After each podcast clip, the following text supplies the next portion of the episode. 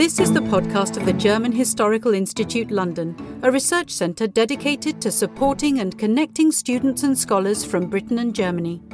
The podcast series presents current research in British, German, and European history, as well as colonial and global history. For more information on the German Historical Institute London, future events, the GHIL Library, studentships, and more podcast episodes, please visit our website at ghil.ac.uk.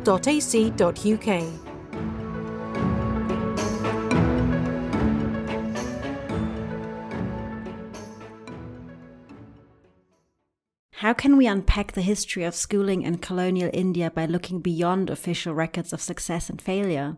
How did the classroom in the princely state of Mysore become a place where children and young adults unlearned traditional prejudices and picked up new sensory skills, which in turn shaped their understanding of their own selves in a modern world?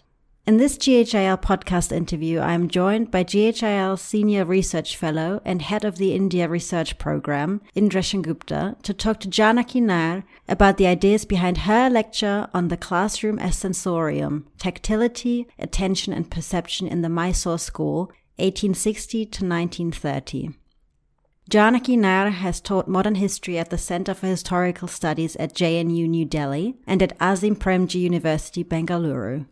Hello and welcome, Janaki Nair, to this podcast of the German Historical Institute. We're very happy that you could join us this morning, our time, and afternoon in India. You are a historian of many things. Your areas of work include urban history, which I think you are best known for, your work on labor history, the interrelation between labor and urban history. You have worked on women and law and you have worked on the state of Mysore and you you have encapsulated in your work some of the big arguments about India's modernity in the colonial period. So my first question to you is that in your relationship with us, and we've been working together. You have been working together with this institute since 2012, if I'm not mistaken. So that's 11 years of working with the GHI in its many forms. You worked with us on something rather different. You worked with us on the history of education, but in a way on the history of mass education in India. Can you tell us a little bit about where your interest in the history of education comes from because you've done a lot of work, but it hasn't been as widely published, as widely known as your other work. So, can you tell us a little bit about this and about the context and why you are coming into the history of education so late? Thank you for those very uh, interesting questions, which allow me to reflect on my own uh, trajectory. I may not have a satisfactory answer in terms of explaining the kinds of decisions I've made and the kinds of research work that I have done. And that actually leads me to this question of what actually unifies my work. And this is something I've spent some time thinking about in the recent couple of months, actually, that I have sort of taken it for granted that I work on this region, which predominantly consisted of the princely state of Mysore before independence and uh, the state of Karnataka after the unified state of Karnataka after uh, independence, of which Mysore formed a part.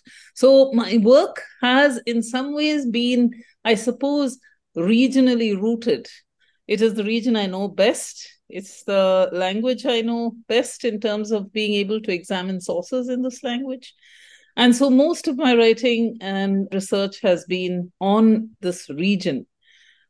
Yes, you are right. I came to the history of education perhaps more recently, and uh, certainly the invitation to be part of the transnational research group in 2012 was an impetus to actually investigate some questions related to a more contemporary history of education. And that has actually a personal element to it, which is that when I finished my college, I worked briefly in an alternative school and continued to work in alternative school networks for a period of four or five years before I actually went on to complete uh, higher education.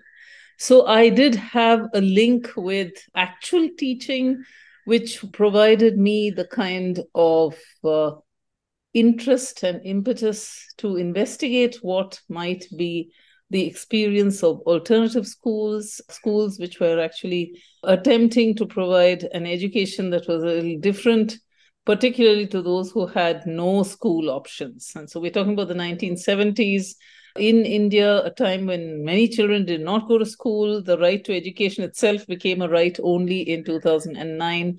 So we're talking about a very long period when education was simply not on the horizon for many of India's poor and I was looking in particular at a set of schools. Uh, there was a big network of schools, actually. The book, which is finally based on this work and has come out last year called Uncommon Schooling, reflects only a very small proportion of the large network of alternative schools that existed, particularly in southern India. So that was one interest. That was a more, I would say, a more contemporary interest, an interest in a more contemporary historical moment. But the association with GHIL also gave me a chance to visit archives in London. And one of the most enjoyable, I should say, and also most interesting archives was, of course, the missionary archive that is housed currently in SOAS. That had not only the mention and a very detailed mention of what missionaries did in the field of education because they were the first. In fact, they even preceded the state in setting up schools in the state of Mysore, and this is true for many parts of India as well. Not only did they have detailed notes about that effort, which was tied, no doubt, to an effort to actually convert people to Christianity. At least in the early stages, the education impetus was tied to conversion. But they also generated a fairly interesting, though small, body of photographs that provoked me to think about what the visual is doing in this kind of effort of recording what they had actually attempted to set up in the educational sector. The set of photographs led me to ask a completely different set of questions. So, in some ways, it's, a, I suppose, an example of how an archive can spark off uh, sets of questions which may not have been there at the outset of the research that one begins. In fact, I was looking for some very specific kinds of material, written material, related in particular to the development of geography as a discipline I was disappointed that I did not find the kind of material that I was looking for. It did not exist, at least in uh, written sources that I looked at. Uh, I'm still hopeful of finding ways of addressing that question. Uh, but I did find this very wonderful archive on the basis of which I've actually now written two articles. One is called Seeing Like a Missionary, which has, of course, talked about the photographic archive of the missionaries, particularly in the late 19th and the early 20th century, as a record in particular of their educational achievements. And the second article led me to think differently about the classroom as a space that was actually something quite new because learning to the extent that it happened amongst uh, poorer classes of people was largely informal, I would say, and also in very informal spaces. So sometimes was held in the pial of a, a, temple or on a veranda of a, a rich person's house, or sometimes simply under a tree. Whereas the colonial educational system, especially that which was propagated by the missionaries, actually insisted on the building of schoolhouses. And the schoolhouse itself became a symbol of this new educational order because there was actually uh, this is something I have not discussed, but it is something worth thinking about. That there was an architectural plan of schoolhouse building, which was very carefully followed and imitated by the state when it decided to take up the question of mass education, following the initiatives of the missionaries. So, my questions in looking at the photographic evidence led me to think about the schoolroom as a completely new kind of space and as one which engendered a certain kind of sensory experience that might have been quite new and unusual. I'd like to follow up, you know, the sensory element of your talk in in a little bit, but I think before that, if you don't mind, and I'm sorry to interrupt, but I think Kim wanted to ask you something about your work, and then I I think we can take up this after her. That's all right with you. Thank you. I think you've already hinted at it a little bit. I was going to ask you for those of us who don't know a lot about Indian history and the different regions of India, if you could tell us a bit more about the region of former princely Mysore, what's special about it, and maybe also different to other regions at the time. So, the period of British rule was not entirely rule that was direct by the mm.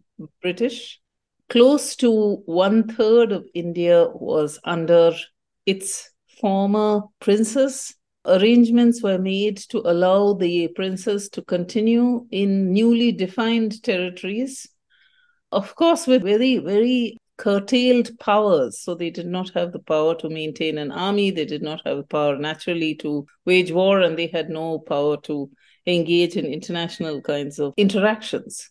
In return for the protection that they received from the government of India, they paid a large subsidy. A subsidy which Mysore, for instance, was the second largest uh, uh, princely state in India, and uh, its subsidy accounted for something like 40% of what the princely states contributed to the British exchequer. Just to give you a, an idea of how many princely states there were, there were about 562 princely states, but many of them were simply tiny little uh, jagirs consisting of a few villages. So the principally large princely states were uh, Mysore, Hyderabad, Kashmir, Cochin, and Travancore, and uh, of course, Baroda. So the others were very tiny principalities, which were, you know, also called princely states, and the British had engaged uh, treaties with each of these. So these were formally recognized entities which functioned under the paramount power of the British. At the time of independence, not all the princely states were invited to be part of the Indian Union. It was not an easy job because many of them did not want to be part of the Indian Union, and this was finally achieved through a process of uh, uh, persuasion, coercion, and outright military intervention as well. So that's the story of the princely states. They really are a very large part of British India, indirectly ruled by the British and directly ruled by the princes. Um, in the case of Mysore, which is the state with which I am most familiar and which I worked on most, the British actually restored a power, a Hindu power, the Wadeyars, after their power had been actually interrupted for close to 40 years by some of the most uh, implacable of the British foes in India, uh, Hyder Ali and Tipu Sultan. This return to a dynasty which, in some ways, had more or less been forgotten by this time was a deliberate tactic, of course, of the British to try and establish a new kind of control over a region that had long held out against their military invasion. I won't go into the history. I've written many things about this, uh, but that's the brief history of Mysore. It was um, a state which, uh, by the 20th century, was considered among the more progressive states. And as I have argued, that progressiveness seems to have come from the fact that it had a very uh, interesting I would say, a bureaucracy that was nationalist in the same way that you had nationalist economists and so on and so forth functioning in other parts of British India. So, in some ways, the bureaucracy itself actually anticipates the nationalism that was part of the national movement in other parts of British India.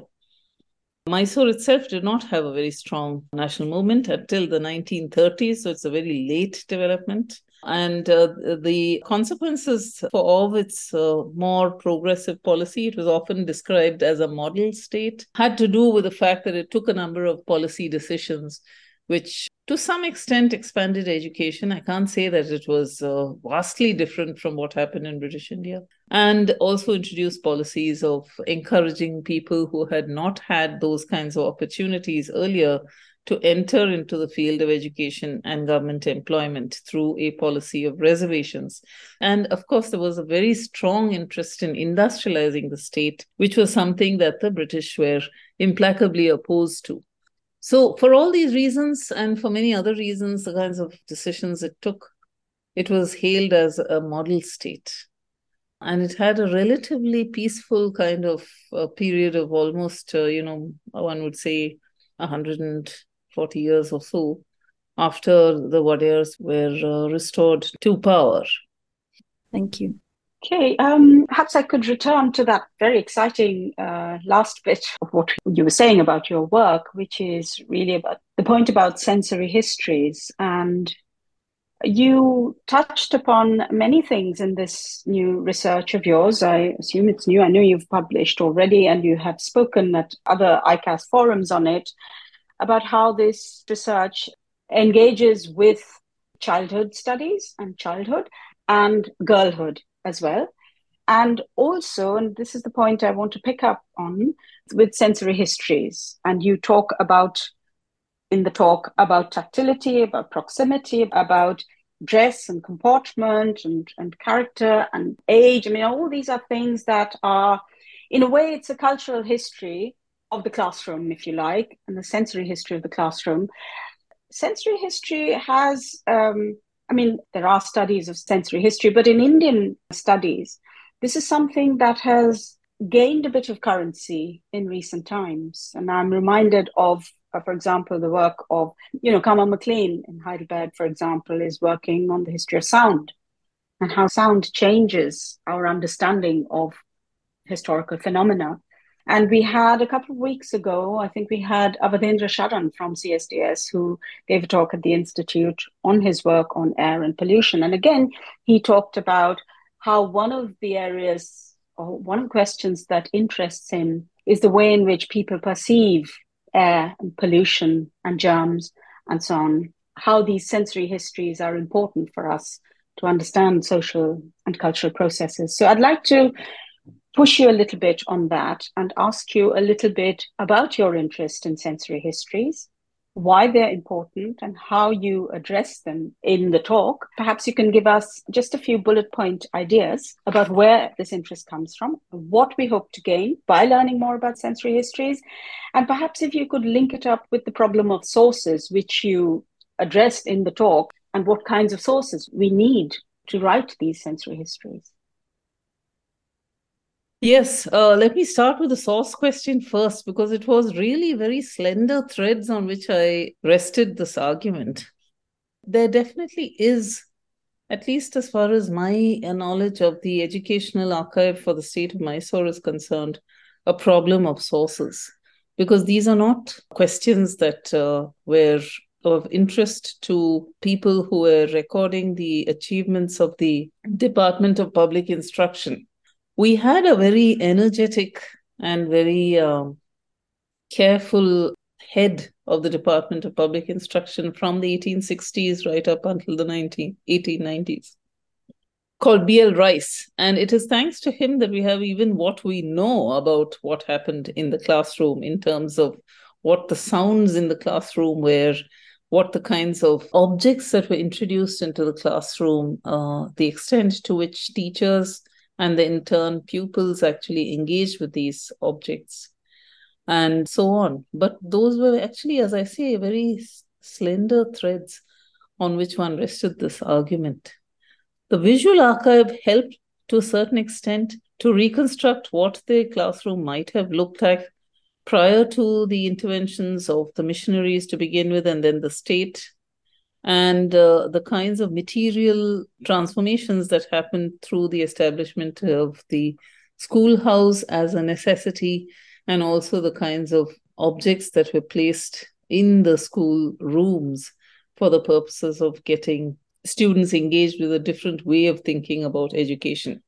But there were other things that were happening in the classroom as well. And I think this is, again, speculative, but nevertheless very interesting because the missionaries spoke about it to a certain extent about how they actually encouraged children of all castes to actually participate in classroom XP learning, even though there were serious prohibitions to any kind of proximity or contact, particularly with the lower castes. And we know from a number of accounts of the missionaries that even their schoolrooms were not entirely successful in eroding these kinds of differences. And they had to set up separate classrooms for scheduled castes, what the people to whom we refer uh, as scheduled castes today, but in those days were referred to as depressed classes or Adi Dravidas uh, or Adi Karnatakas. Uh, people who were defined as a polluting presence. Uh, so that was one kind of exclusion that the missionaries did not fully succeed in breaking down. There was another kind of exclusion in which they actually participated, and that was in the dismissal of children of Devdasis, uh, who were actually among the more uh, well educated young women, even prior to missionary interventions. Uh, and they were deliberately kept out of the classroom because of their rather dubious, uh, what was considered to be their dubious morality. This was out of deference to the presence of upper castes who were in the classroom and so on. So there is a caste story to be said about the classroom and what it enabled. There is also, of course, a gender story to be said about classrooms and the fact that there were separate classes in schools for uh, women as opposed to men, uh, young men, partly as a consequence of the kinds of prohibitions on that kind of proximity as well. The class question comes up less importantly at this time because, for the most part, most schools are run by the state. The emergence of private schooling becomes possible in the post independence periods, really speaking. So there is a rather interesting mix of classes as well within the colonial classroom, which is of interest. Having said that, of course, you know, this is something which many scholars of the history of education have looked at what the boarding school does to the formation of character, what the boarding school does to the creation of new habits of cleanliness and order, neatness, and discipline, and so on and so forth. But I was also very happy to see that the Missionary Archive actually allowed me to look at this question of joy and what the student actually enjoys in the classroom, either through physical exertion or through speech, you know, speech which was prohibited perhaps even in their families, uh, enabling that kind of speech, the freedom to speak. Now, as I say, all of these were observations made on a very, very small empirical base. I really would not be able to say what the larger resource would be for making a more robust claim about the sensory experience of childhood. But nonetheless, you have picked up on something really very important. I mean, it's gaining increasing importance in the Indian studies as well. And perhaps you could tell us why it's important. I mean, you know, what is it that we try to grasp when we, you know, when we try to grasp at sensory histories? Well, you know, you'd be perhaps surprised to learn that some of these discriminations within classrooms have taken new forms up to the present day. So the expectation in the colonial period, in particular by missionaries, that the classroom becomes a secular space in which the distinctions between pupils is somehow erased through the introduction of such things as uniforms, through the introduction of common syllabus, uh, textbooks, and so on and so forth. And of course, through the seating of children without regard to maybe possibly some kind of regard to gender norms, but otherwise no regard to caste or class. Yet all of these have, in some ways, returned to the space of the classroom in completely new and rather uh, disturbing ways, which calls for some attention to what was actually achieved at the start of this process of mass education.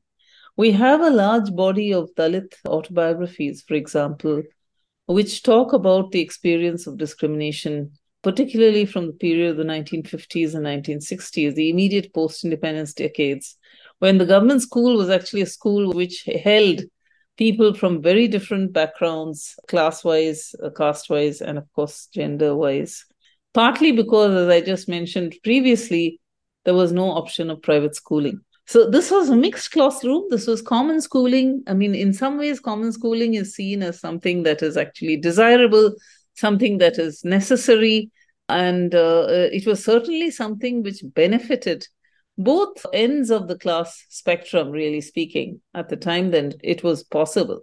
But nevertheless, we have account after account of discrimination, which continues right up to the present day in different kinds of forms, whether it is in terms of keeping water separately for those who are people of lower caste. It involves getting them to clean the classroom when others are not burdened with any such expectation when it means that uh, they wear uh, bands in Tamil Nadu, for instance, they wear bands of different colors to indicate the caste to which they belong, and so on and so forth. So, a whole range of new forms of identification with caste in particular, but now increasingly also religion, which is not necessarily being thrust on them by the school authorities, but may in fact be actually emerging from communities themselves. So the classroom as a space where certain kinds of physical and material engagements happen, which have in turn repercussions on emotions, on ideas of the self, and so on and so forth, becomes a very important place to study from a historical perspective, yeah. but also to see what kinds of new transformations or what kinds of changes and transformations are happening up to the present day. If I can just add one point yes. about the sources question. Actually, for the present day, I would say that there is a larger uh, archival base because many of these issues which I referred to are happening around us today are, of course, reported in the newspapers and to a certain extent become the basis of legal intervention because these are all practices which are practically disallowed hmm. against the constitution and so on so there is a, la- larger sort of basis on which one can make the kinds of observations and uh, claims uh, that for which i had only very slender sources in the colonial period. So I just do want to say that. I mean, it, it really encouraging if if some scholars do take up these questions in a more systematic way. Thank you. Thank you, Janaki. Kim? No, I think uh, that's a great point to end on, actually. It was really interesting to listen to you and learn more about your research and you yourself as a researcher. And I really enjoyed this conversation. I hope our listeners do too. And of course, uh, they also enjoy your lecture as well. Thank you very much. Thank you for listening to the German Historical Institute London podcast. Follow us on social media and check our website to keep up to date with new episodes.